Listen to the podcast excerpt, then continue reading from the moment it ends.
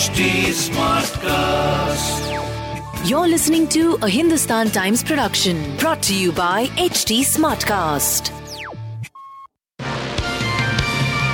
Hello, these are the top news for the day. Sri Lanka President Gotabaya Rajapaksa on Saturday reportedly fled his official residence as protesters surrounded the house in the capital city of Colombo.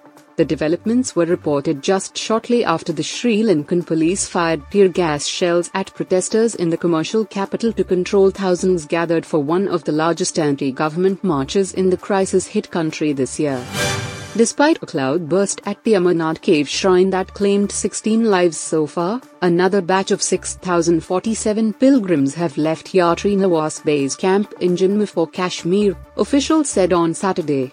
4,013 pilgrims, who preferred the Pahalgam route, were allowed to proceed further from Chanderkote in Ramban towards Pahalgam, said Assistant Deputy Commissioner Ramban, Hurbans Lal Sharma, who is also the nodal officer for Amarnath Yatra. The Gujarat government has decided to form an independent commission to collect and analyze data about the nature and implications of other backward class representation in the local bodies, an official release said. The decision comes in the wake of a row after the State Election Commission earlier this month ordered the removal of the OBC quota in the upcoming elections for more than 3,200 gram panchayats in Gujarat.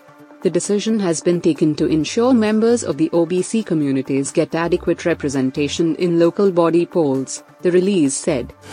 In a step to provide direct connectivity to Baba Baidyanath Dham, Prime Minister Narendra Modi is set to inaugurate the Deoghar airport today in Jharkhand.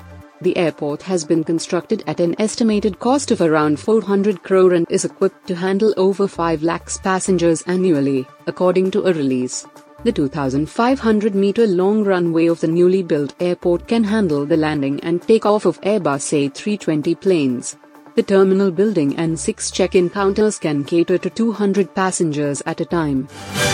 India's three-match T20I Tour of England got off to a very strong start as a Hardik Pandya-inspired performance ensured India won comfortably, by 50 runs. It was a strong showing all around, as batters chipped in with crucial runs, and all bowlers performed well to never give England a glimpse of victory. Rohit Sharma as captain got India off to a good start with 24, looking in good touch but edging a straight one by Moeen Ali.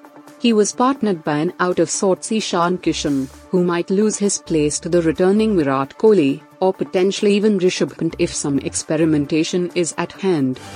Marvel Cinematic Universe's latest big-ticket adventure Thor, Love and Thunder are minting money at the box office. The film was released in India on Thursday and has already earned 30 crore at the domestic box office. The Chris Hemsworth star saw early release in some other territories as well, while it released in North America on Friday. Despite the staggered release, it has already crossed $100 million globally. You were listening to the HT Daily News Wrap, a beta production brought to you by HT Smartcast. Please give us feedback on Instagram, Twitter, and Facebook at HT Smartcast or via email to podcasts at hindustantimes.com. Until next time.